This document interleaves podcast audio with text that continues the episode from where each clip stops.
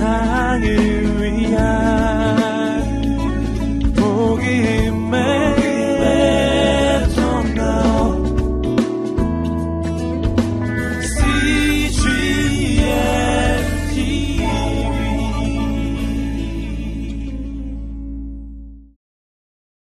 누구든지 더 많은 책임을 가지는 아, 높은 위치에 오른다는 것은 더 큰 위험을 가지는 것이라고 말할 수가 있습니다.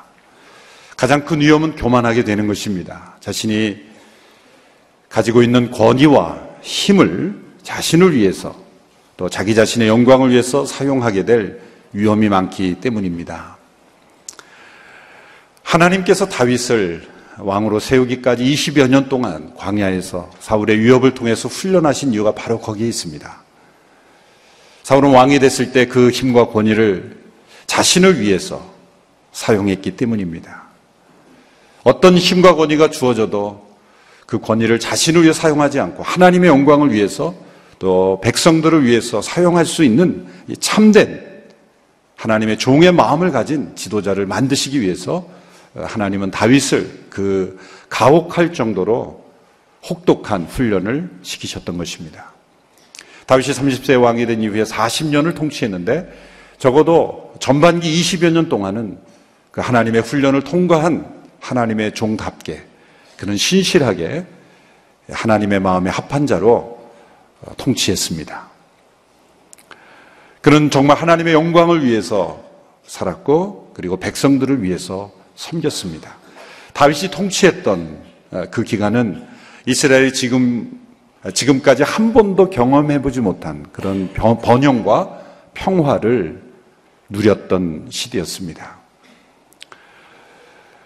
다윗은 언약교회를 아무도 주목하지 않았던 하나님의 법계를 방치되었던 법계를 예루살렘으로 다시 모시고 그리고 예루살렘을 예배 도시로 만들고 그 스스로가 하나님을 예배하는 예배자로 살았습니다.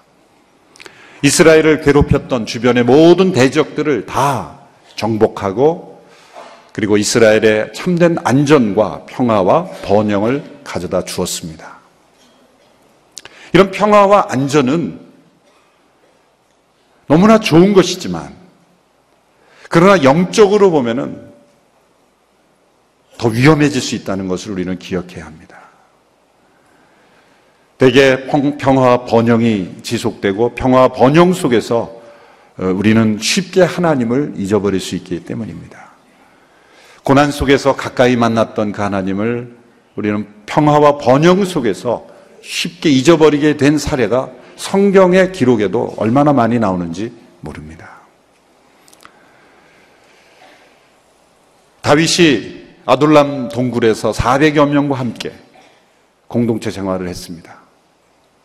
그런데 이제 그는 왕궁에서 두로왕 히람이 지어준 백향목 왕궁에서 살게 되었습니다.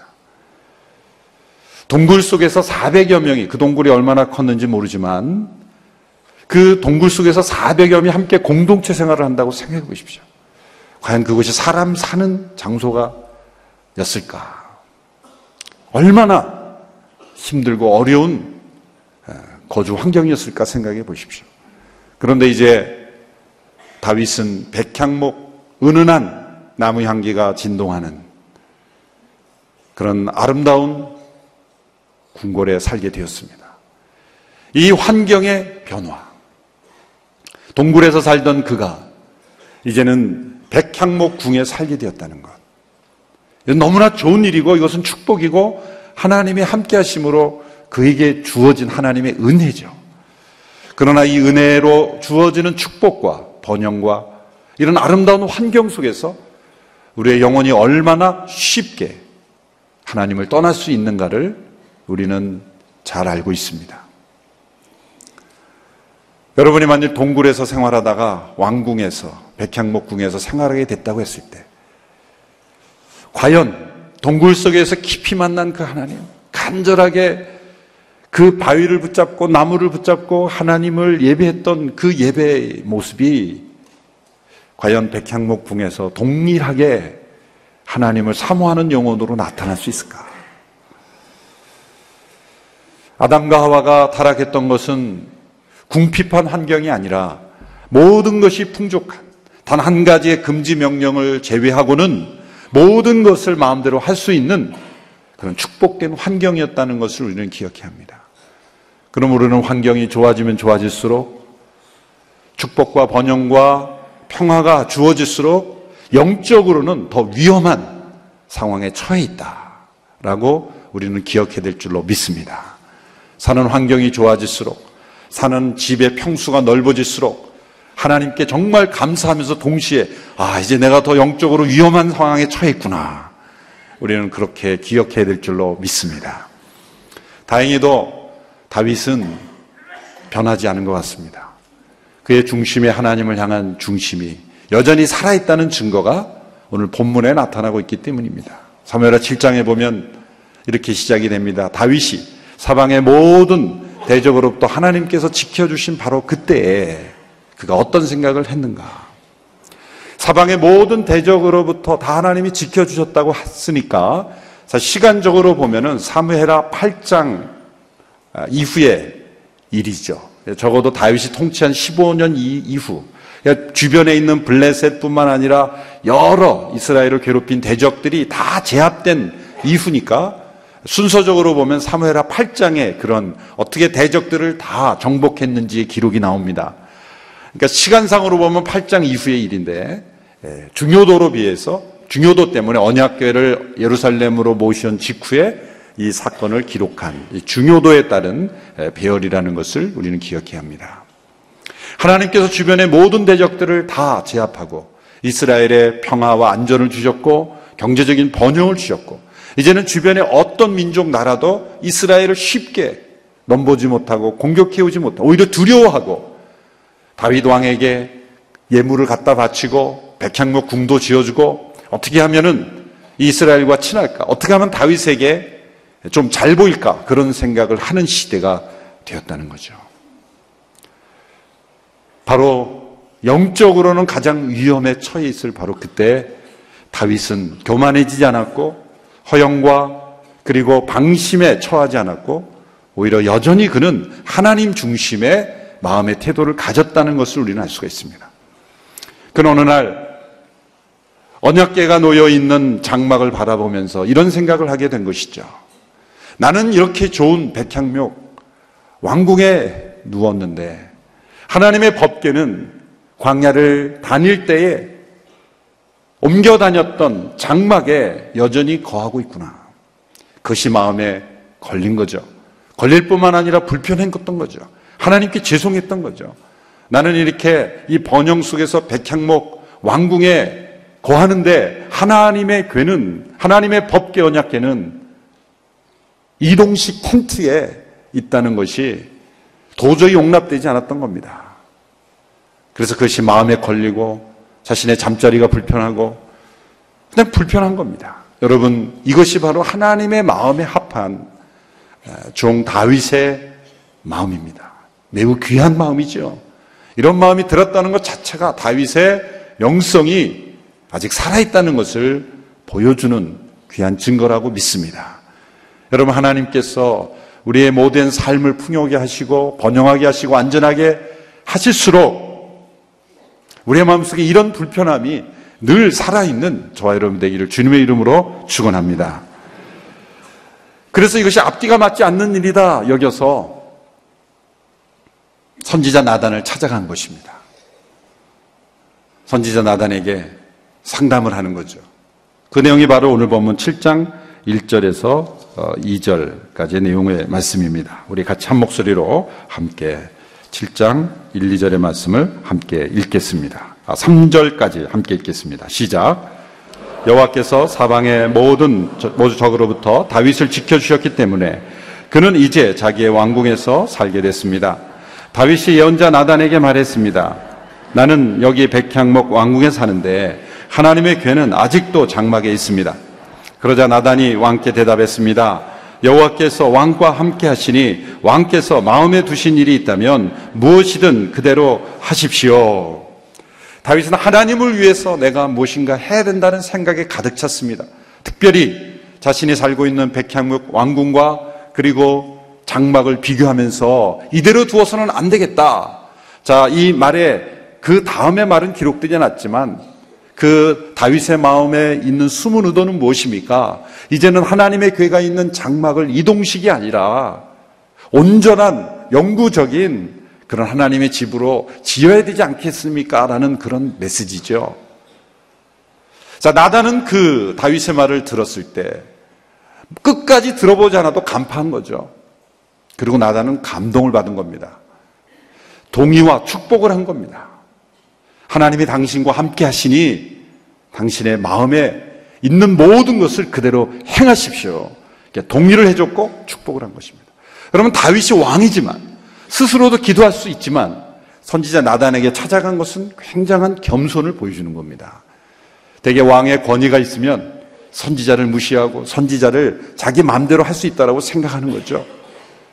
그게 중세에 보면 왕과 이 교황과의 서로 간의 권력, 권위 다툼이 팽배했을 때 국가 전체가, 교회 전체가 멸망했지 않습니까? 서로의 권위를 존중하지 않고 선지자가 가진 영적 권위를 존중하지 않고 왕이 가진 세속적인 권위지만 그 권위를 인정하지 않고 서로 누가 우인가, 누가 왕관을 씌워주느냐, 누가 누구에게 인정을 받느냐 갖고 온 유럽이 중세 교회 자체가 부패했던 시대가 중세 교회입니다.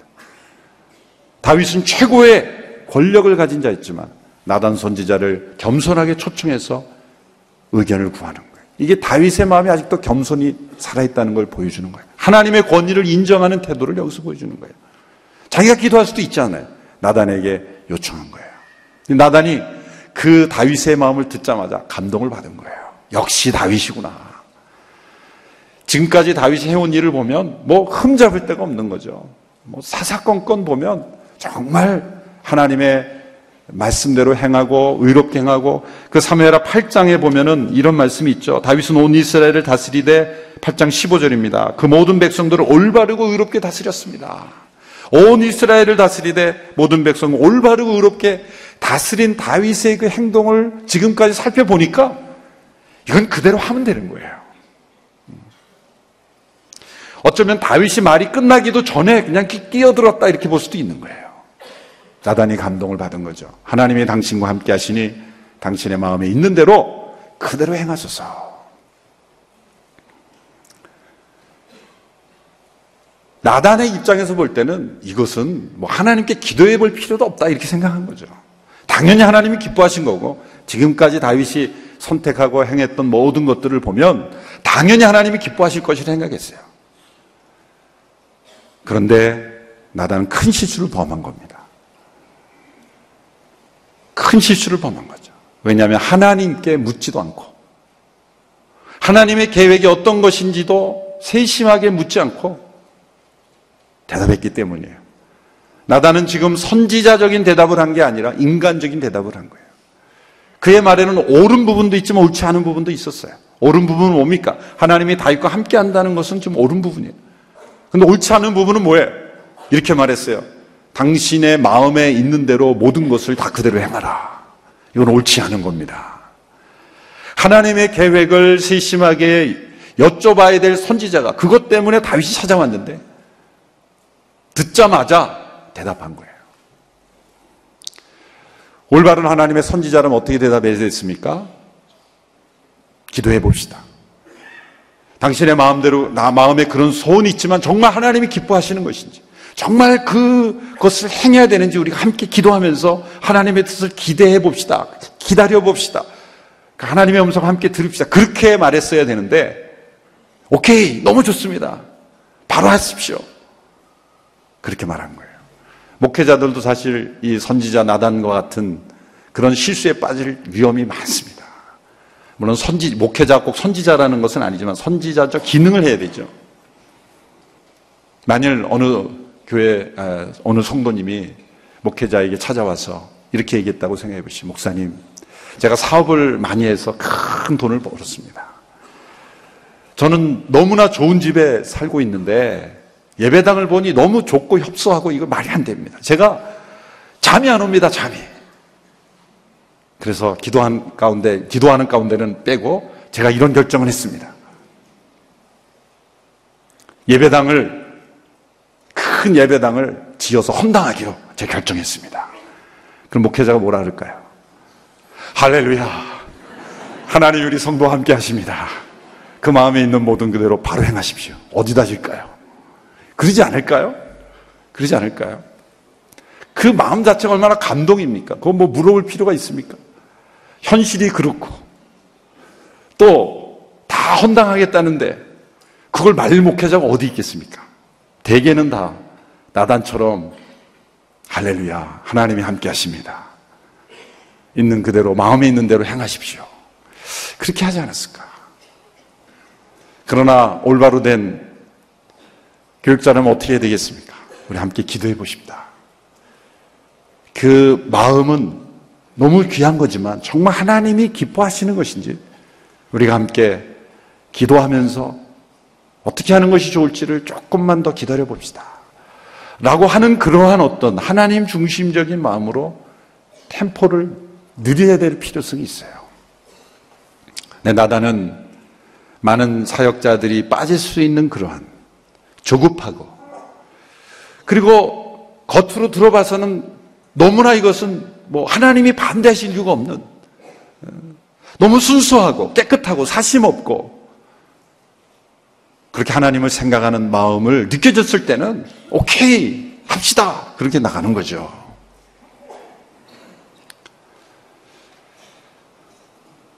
그리고 그 만남이 끝난 후 나단이 저녁에 밤에 홀로 있을 때 하나님이 나단에게 찾아오신 거예요.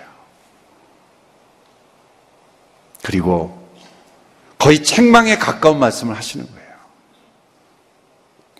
다윗에게 주시는 말씀을 나단에게 다시 주십니다.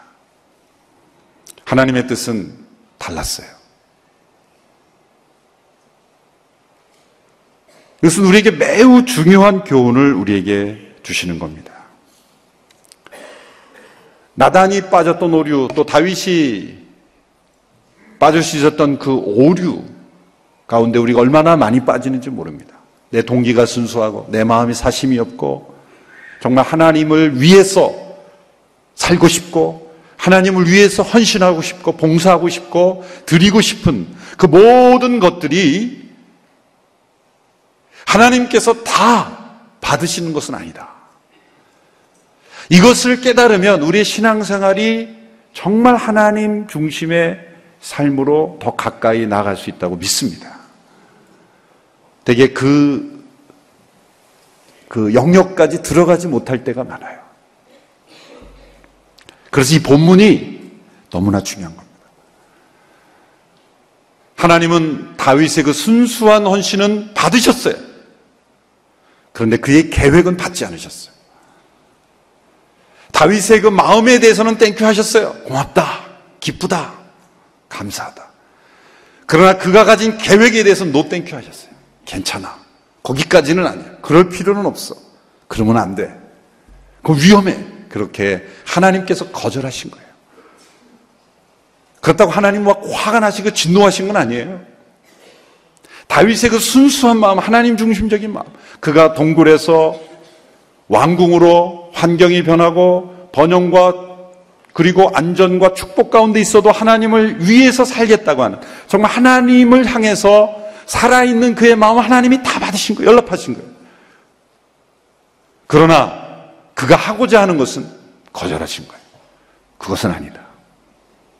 내가 만일 내가 원하는 대로 하면 그것은 오히려 나의 영광을 가릴 수 있고 너도 위험해진다. 그러므로 아니다. 라고 말씀하신 것입니다. 여러분, 하나님이 원하시는 것을 행하지 않는 것도 불순종이지만 하나님이 원하시는 것 이상으로 행하려 하는 것도 불순종이에요.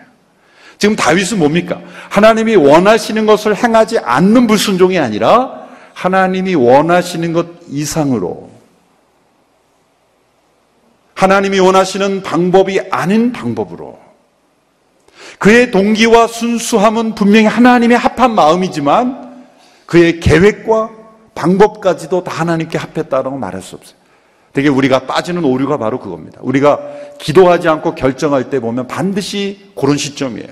내 동기가 하나님의 뜻에 합하고 내 마음이 순수하고 사심이 없고 정말 하나님 중심적인 마음이라면 내가 택한 방법과 계획도 다 하나님의 뜻이라고 생각할 가능성이 높아요. 하나님은 그것을 분리시켜 주는 거예요. 너의 그 순수하고 거룩하고 헌신된 마음은 내가 받아라. 내가 받는다. Thank you. 그러나 너의 계획과 방법은 지금은 아니다. 나에게 맡겨라. 라고 다윗에게 말씀하시는 것입니다. 그래서 그날 밤, 바로 그날 밤 하나님이 나단에게 나타나신 거예요. 왜 그날 밤 나타나셨을까요? 그날 밤 나타나자면 다음 날부터 공사 들어가기 때문에. 왕의 명령이 있다면 이건 바로 공사예요, 그냥. 뭐 물어볼 필요가 없어요. 다음날 아침부터 공사 들어가니까 그날 밤 나타나신 하나님도 시급하신 거예요. 바로 나단에게 나타나셔서 하나님께서 말씀하시는 거예요. 이 나단을 통해 하나님께 다윗에게 주신 말씀은 너무너무너무 중요한 거예요. 물론 성경 말씀 전체가 중요한데 성경 말씀 전체가 중요한데 성경 말씀 중에서 성경의 맥을 잡아주는 성경 역사의 큰 줄기를 잡아주는 말씀 중에 하나예요. 월터 브루그먼이라는 유명한 신학자는 이 본문이야말로 구약에서 가장 복음적인 복음이다. 맞습니다. 구약의 신학의 핵을 이루는 정말 우리가 잊지 말아야 될 말씀인데 대부분 그냥 흘려버리는 말씀으로 보낼 때가 있죠. 오늘 말씀으로 듣고 끝이는 것이 아니라 이 왜 하나님께서 다윗의 마음을 받으시고 그의 계획은 거절하셨는가? 그것을 통해서 하나님께서 가르쳐 주신 계획이 무엇인가? 그것이 우리에게 어떤 의미를 주는가를 우리가 깊이 생각할 때 오늘 우리의 신앙생활에 하나님과의 관계가 더 온전해질 줄로 믿습니다. 세 가지 이유로 저는 이 하나님의 말씀을 정리해 보았습니다. 첫째는 5절에서 7절의 말씀에 나와 있는 메시지입니다. 우리 같이 한번 5절에서 7절 말씀을 함께 읽어보겠습니다. 시작. 가서 내 종 다윗에게 말하여라. 나 여호와가 말한다. 내가 나를 위해 내가 있을 집을 지어 주겠느냐? 내가 이스라엘 자손들을 이집트에서 이끌어낸 그날부터 오늘까지 나는 집에 있은 적이 없고 장막이나 회막을 거쳐 삼아 이리저리 옮겨 다녔다. 내가 온 이스라엘 자손들이 옮겨가는 곳마다 내 백성 이스라엘을 돌보라고 명령한 이스라엘 지파 가운데 누구에게든 왜 내게 백향목 집을 지어주지 않느냐고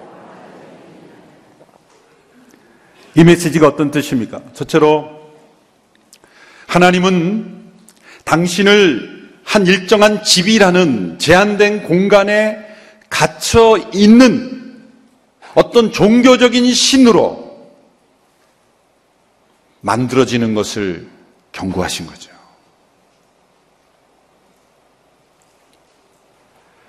하나님은 이스라엘 백성들과 함께 장막을 통해서 함께 옮겨 다니셨어요. 하나님께서 집을 지을 돈이 없어서 그런 기술이 없어서 내가 그럴 능력이 없어서 장막으로 옮겨 다닌 줄 아느냐? 내가 지금까지 너희에게 어떤 왕에게 왜 나를 위해서 집을 짓지 않느냐고 그렇게 말한 적이 있느냐? 책망이죠. 내가 나를 위해서 집을 짓는단 말이냐? 내가 집이 필요했으면 벌써 지었다. 내가 왜 회막이라는 이 장막이라는 이동식 텐트로 왜 옮겨 다니는 줄 아느냐? 여기서 보면 옮겨가는 곳마다 이게 중요한 거예요.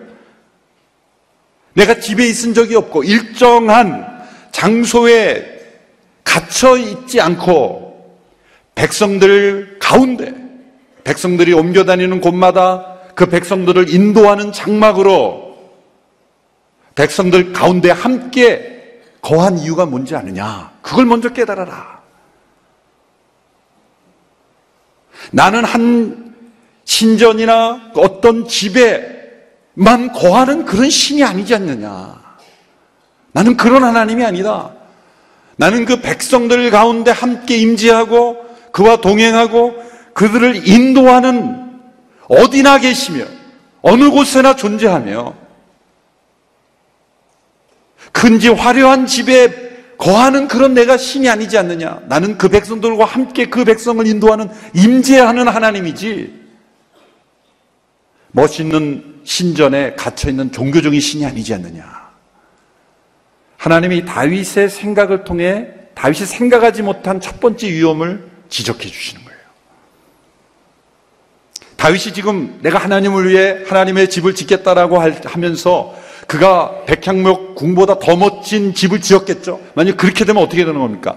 그의 그의 신학, 그의 상, 생각에 머무는 생각에서 집을 지면 하나님은 어느 집에 갇힌 하나님이 되어버리는 거예요. 자신이 살고 있는 집과 하나님의 집을 비교해서 그래도 내 집보다 더 좋아야지. 그러면 하나님이 거기에 계시는 하나님, 그 집에만 머무시는 하나님으로 모든 백성들이 생각이 고정될 위험이 많다는 거예요. 대개 다른 종교들은 어떻게 그들의 신을 섬깁니까? 모든, 거의 모든 종교들은 다 그 신전에 가야 신을 만나는 거예요. 그 신전에 거하는 하나님이에요. 신이에요. 어디에나 계시며 어디서나 만날 수 있으며 우리의 사는 곳에 임재하시며 인도하시는 그런 하나님이 아니라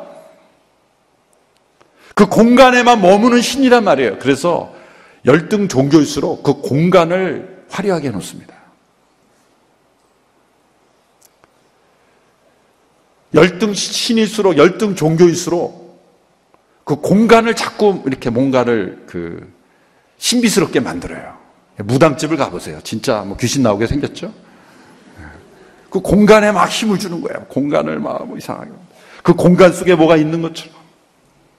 그 신이 그 안에만 거하는 것처럼. 우리 하나님은 우리 손으로 만드는 집안에 갇힌 하나님이 아니십니다. 그렇죠? 야곱이 그 돌베개 베고 잠을 잤을 때 잠에서 깨 하늘과 땅을 잇는 사닥다리에 오른 천사가 오르내리면서 하나님을 체험했죠? 그때 뭐란 어떤 고백을 합니까? 하나님이 과연 여기 계시건을 내가 알지 못하였다. 이 어떤 고백입니까? 그러니까 지금까지 야곱은 어떤 생각한 거예요? 하나님이 어디 계시다고 생각하는 거예요? 자기가 살던 집안에 계신 하나님이라고 생각했다는 거예요. 그런데 내가 여기 광야를 지났는데 여기도 계시네요, 하나님이? 이게 우리는 우습게 볼 수 있지만 우리가 오늘날 21세기를 사는 현대 사회에 우리 성도들에게도 어떤 생각이 있냐면 이런 이원론이 있는 겁니다. 일주일에 한 번 예배당에 나와서 하나님을 만나고 가는 거예요. 하나님은 어디 계신 하나님이 예배당 안에 계신 하나님이에요. 예배를 통해서 하나님을 만나고 나가는 거예요. 그래서 예배당 밖에 나가는 순간 하나님 안녕히 계세요. 다음 주에 또 오겠습니다. 인사하는 거예요. 예배당 안에 갇힌 하나님으로 만드는 거예요. 내가 사는 곳, 가정 일터, 내가 발걸음 발걸음 어느 곳에 있든지 장막을 통해서 이스라엘 백성들과 동행하시고 임재하시고 인도하시는 그 하나님이 아니라 일정한 장소에만 머무는 하나님으로 우리가 만들어 버리는 거예요. 여러분이 믿고 계신 알고 계신 하나님 어떤 하나님이십니까? 예배당 안에 갇힌 하나님입니까? 아니면 여러분이 거하는 그 장막과 함께 옮겨 다니며 함께 임재하시는 하나님이십니까? 거기서부터 우리 신앙생활에 하나님과의 동행이 차이가 있는 거예요. 어떤 분은 예배당 밖에 나가면서 하나님과 이제 인사하고 끝나는 거예요. 또 어떤 분은 예배당 안에 있으면서도 예배 시간에만 하나님 만나요. 그리고 예배 끝나고 회의 시작하면 하나님 잠깐만 나가 계세요. 우리끼리 할 얘기가 좀 있습니다. 그래서 어느 교회는 예배 드릴 때는 하나님 함께 계시는데 또 예배 끝나고 회의가 시작이 되면 예수님 보러 예수님 죄송합니다. 우리끼리 좀 할 얘기가 있으니 나가겠어요. 예배 시간에만 함께 하신 하나님이 되는 같은 장소에도 점점 점점 좁아지는 거예요. 내가 너희에게 집을 지어 달라는 적이 있느냐? 나는 집에 있은 적이 없다. 내가 집을 질 능력이 없어서가 아니라 왜 내가 장막에 옮겨 놨는지를 생각해라. 그것은 내가 어떤 하나님인지를 너에게 가르쳐 주기 위해서 그렇게 한 것이다. 그 하나님에 대한 생각. 우리가 하나님을 위해서 하는 어떤 봉사가, 하나님을 위해서 하는 어떤 행신, 행, 어떤 헌신이 하나님의 어떤 분인지를 규정 질수 있다는 거예요. 우리 육체의 종교적인 본성은 늘 하나님을 위해서 무엇인가를 하고 싶어 해요. 그런데 그것이 과연 우리 하나님을 하나님 되게 하느냐? 우리 하나님이 어떤 하나님인가를 올바로 나타내는지를 우리가 기도하는 가운데 고민해야 된다는 거예요. 내가 장막과 함께 이스라엘 백성들과 옮겨 다닌 것을 기억하라. 나는 한 집에 갇혀 있는 신이 아니다. 무소부재하며 어느 곳에나 너희와 함께하는 그런 하나님이다. 이것을 먼저 다윗이 깨닫게 하시는 거예요. 둘째로 하나님은 다윗이 하나님을 위해 무엇인가를 해 하나님의 집을 짓겠다는 것을 거절하시면서 우리가 하나님을 도와드리는 것으로 생각하고 행하는 모든 것을 거절하십니다. 본문 8절 9절에 하나님의 메시지가 담겨 있습니다. 8절 9절의 말씀 우리 같이 읽어보겠습니다. 시작. 그러니 내 종 다윗에게 말해라. 전능하신 여호와께서 말씀하신다. 내가 양떼를 따라다니던 너를 목장에서 데려다가 내 백성 이스라엘의 통치자로 삼았다. 내가 어디로 가든지 내가 너와 함께 했고 내 앞에서 내 모든 원수들을 끊어내었다. 그러니 이제 내가 이 땅의 위대한 사람들의 이름처럼 내 이름을 위대하게 만들어 주겠다. 이 말씀에서 가장 강조되고 있는 단어는 뭡니까? 강조는 반복입니다. 내가라는 단어야, 내가. 아니, 사무엘하 7장 전체에서 23번이나 하나님이 1인칭 주어 내가라는 단어를 반복하셨어요. 왜 이 단어를 반복하죠? 너 주어도 바꾸지 말라는 거예요. 다윗이 자신이 하나님을 위해 내가 무엇인가를 하겠다고 할 때 우리가 하나님을 위해서 뭔가 할 수 있는 능력이 있고 실력이 있어서 뭔가를 하려고 할 때 가장 큰 위험은 뭡니까? 그 봉사와 헌신과 충성 속에 감추어진 위험은 뭡니까? 주어를 바꾸는 거예요. 내가 하나님을 위해 했다. 굉장히 위험한 거죠. 다윗이 그 하나님이 주신 축복과 번영 속에서 하나님을 위하여 무엇인가를 할 수 있는 것은 그 이유가 뭐냐라는 걸 기억해 보라는 거예요. 하나님이 주신 주어를 바꿔주시는 거예요. 너가 베들레헴 목동이었을 때 누가 너를 선택했는데 내가 너를 선택해서 불렀고 내가 너를 훈련시켰고 내가 너를 지금 위치에 두었고 내가 너에게 번영을 주었고 내가 너를 안전하게 했고 내가 너의 지금의 너를 있게 한 것은 누구냐? 나다. 그런데 많은 사람들이 현재의 자기의 위치 속에서 내가 무엇인가를 할 수 있는 능력이 되었을 때 내가 나를 지금까지 있게 하신 그 하나님의 은혜, 하나님의 능력, 하나님의 주권, 하나님의 섭리는 다 잊어버리고 이제부터는 내가 하는 거예요. 내가 하나님을 위해서 인 걸 한 거예요. 주어를 바꿔버리는 거예요. 왜 하나님이 이 본문에서 내가 너를 선택했고, 내가 너를 불렀고, 내가 너를 복주었고, 내가 너를 존귀케 했고, 내가 너의 이름을 위대하게 만들어주겠다. 지금 다윗은 하나님의 이름을 위대하게 해드리고 그러는 거예요. 하나님 이렇게 말씀하시는 거예요. 너가 나의 이름을 위대하게 만들어? 너가 나를 위대하게 안 해. 난 이미 위대해. 너가 나를 위해서 무엇인가를 한다고 해서 내가 위대해지는 게 아니야. 나는 이미 위대해.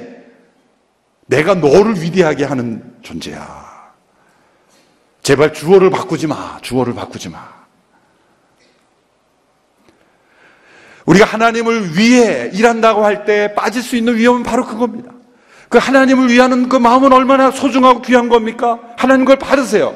그렇지만 하나님을 위해 한다라고 우리의 계획과 실행 속에서 주어를 우리가 너무나 자주 바꾸는 거예요.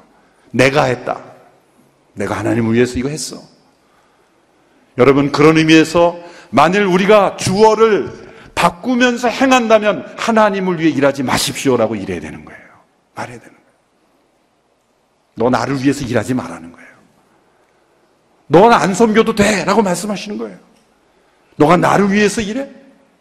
그런데 너가 행하는 걸 보면 전부 너밖에 없잖아. 내가 이거 했습니다. 내가 하나님을 위해 했습니다. 내가 하나님의 이름을 마치 하나님이 나의 도움이 필요한 존재로 바꾸는 거예요. 하나님은 절대 받지 않으십니다. 얼마나 많은 하나님의 영광이 왜 가려졌습니까? 하나님을 대적하는 사람들에 의해서 하나님의 영광이 가려진 것 같습니까? 아니죠. 하나님을 대적하는 사람들은 하나님이 그냥 한 방에 날려버리십니다. 하나님을 대적하는 사람들에 의해서 하나님의 영광을 가려기보다 하나님을 위해 일한다고 나선 사람들 때문에 하나님의 영광을 가리는 게 훨씬 많습니다. 사람들이 구별해내기가 어렵거든요. 하나님을 일한다고 할 때, 그 하나, 저 사람 하나님을 위해서 일해. 그런데 출발은 순수한 마음이었는데 시간이 흘러갈수록 하나님을 위해 일한다고 하는 그 위한다는 거에 함정이 빠지고 언제부터 주어가 바뀐 거예요. 내가 하나님을 위해 어떠한 일을 할 수 있든지 간에 그것을 할 수 있도록 만드신 분이 하나님이시라면 그것은 내가 하는 것이 아니라 하나님이 나를 통해 행하시는 것이다. 그렇게 고백해야 되는 거죠. 주어를 바꿔야 되는 거예요. 한번 따라해 보시죠. 내가 하나님을 위해 일하는 것이 아니라 하나님께서 나를 통해 일하시는 것이다. 내가 하나님을 도와드리는 것이 아니라 하나님은 여전히 나를 돕고 계신다. 여러분, 하나님은 여전히 주는 자이십니다. 하나님은 여전히 돕는 자이십니다. 하나님은 여전히 공급하시는 분이십니다. 그런데 내가 능력이 있어지면 내가 하나님을께 주는 자가 되고 내가 하나님을 도와드리는 자가 되고 내가 하나님을 공급해 드리는 자가 돼요. 하나님이 나 없으면 아무것도 못 하시는 분처럼 하나님 나 필요하시죠? 뭘 도와드릴까요? 얼마 필요하세요? 몇 명이 필요하세요? 그렇게 하나님을 돕는 자가 되는 것을 하나님은 싫어하세요. 왜? 주어를 바꿨기 때문에요. 우리가 하나님께 아 얼마나 많은 거 아무리 많은 것을 드린다 할지라도 하나님은 여전히 주는 자가 되십니다. 우리가 하나님께 아무리 많은 걸 드려도 우리는 여전히 하나님께 받는 자예요. 그게 우리 올바른 태도인 줄로 믿습니다.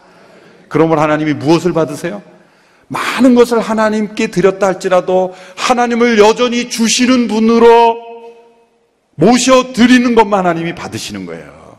이 모든 것도 하나님이 주신 겁니다. 하나님은 여전히 우리에게 주시는 분이십니다.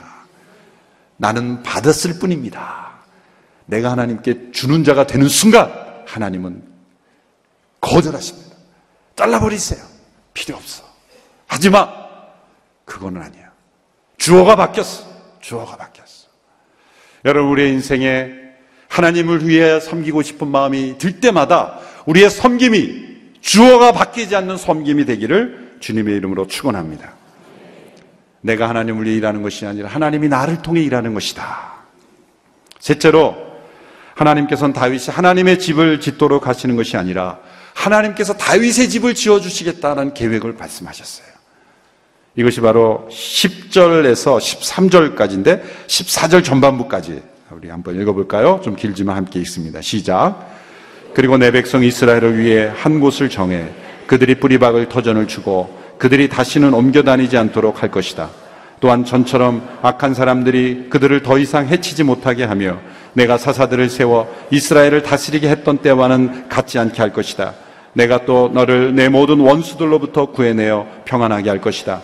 나 여호와가 직접 너를 위해 왕조를 세울 것을 선포한다.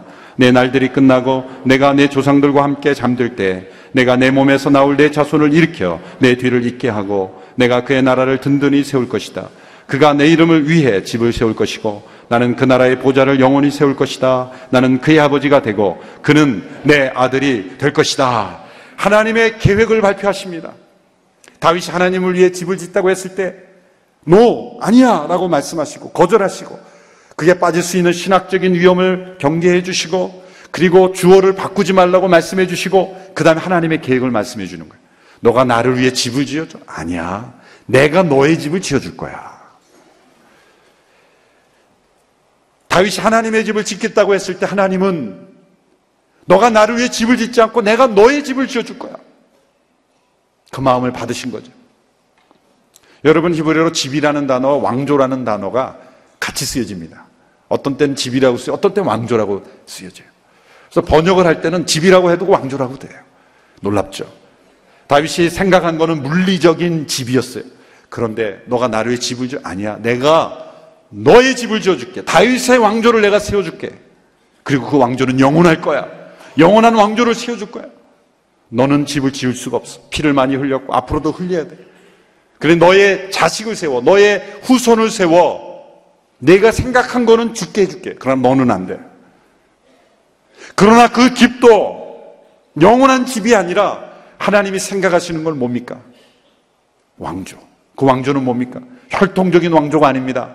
다윗의 후손을 통해서 세워지는 하나님의 나라. 본문에 보면은 14절 전반부 이렇게 돼 있죠. 나는 그의 아버지가 되고 그는 내 아들이 될 것이다. 여기서 나는 누구예요? 하나님이세요. 다윗의 아들인데 하나님의 아들이 된다는 거예요. 나는 그의 아버지가 되고 그는 내 아들이 될 것이다. 하나님의 아들이면서 동시에 다윗의 아들인 분 누굽니까? 예수 그리스도예요. 다윗의 후손인 솔로몬이 보이는 집은 지었지만 그게 하나님의 궁극적인 계획이 아니라는 거예요. 하나님이 세우시겠다는 집은 그 보이는 집이 아니었던 겁니다. 하나님의 아들이면서 동시에 다윗의 자손으로 오신 육신으로는 다윗의 후손이요 영적으로는 하나님의 아들이신 예수 그리스도를 통해서 세워지는 하나님의 왕국. 그것이 바로 하나님의 집입니다. 누굽니까? 저와 여러분이에요. 성령 받은 하나님의 사람들, 바로 우리가 하나님의 집인 겁니다. 우리 안에 영혼이 살아계신 성령으로 말미암아 우리가 그리스도 안에서 하나님의 집으로 지어져 가시는 거예요. 우리 가운데 임재하시는 하나님, 그분은 보이는 건물에 임재하시는 분이 아니라 하나님이 창조하신 우리들 가운데 임재하시는 하나님이십니다. 그러므로 예배당을 하나님의 집이라고 말하면 안 됩니다. 성전이라고 말해서도 안 됩니다. 실수로는 그렇게 했었지만 그렇게 부르는 것 자체가 우리에게 신학적인 오류를 가져올 수 있기 때문에 그래요. 그래서 우리도 흔히 서빙고 성전, 양지성전, 절대 성전이라는 말을 쓰지만 하나님의 집이라는 우리가 하나님의 집이에요. 우리가 성전이다. 교정을 좀 정확하게 해야 될 줄로 생각합니다. 하나님의 다윗이 하나님을 위해 하나님의 집을 짓겠다는 것을 마음은 받으시되 계획은 거절하시면서 오늘날 믿음의 생활을 하면서도 많은 신학적인 오류에 빠져 있는 거예요. 하나님이 예배당 안에 갇힌 하나님으로, 교회 안에 갇힌 하나님으로만 만들어 버리는 그런 하나님이 경계하신 위험에 여전히 빠져 있는 위험. 그리고 주어를 바꿔서 내가 하나님을 위해 했다라고 하는 그 교만을 하나님은 버려 버리시는. 그리고 다윗이 하나님의 집을 짓는 것이 하나님이 다윗의 우선 예수 그리스도 통해서 지어 주시는 이 하나님의 집을 오늘 우리에게 허락하십니다. 이 하나님의 나라는 영원한 하나님의 나라입니다. 그리스도 안에 있는 하나님의 왕국은 영원한 하나님의 왕국입니다. 하나님은 그 다윗의 말을 타이밍을 정확하게 잡으셔서 그 다윗의 우선 예수 그리스도를 통해 세워질 하나님의 나라는 계획을 말씀해 주신 것입니다. 그러므로 이 사무엘하 7장이 너무나 중요한 본문인 것입니다. 이 본문을 계속 묵상하면서 우리에게만 하나님의 나라를 늘 기억하며 이 땅을 살면서 우리가 하나님 중심의 삶을 살아가는 저와 여러분이 되기를 주님의 이름으로 축원합니다. 기도하겠습니다.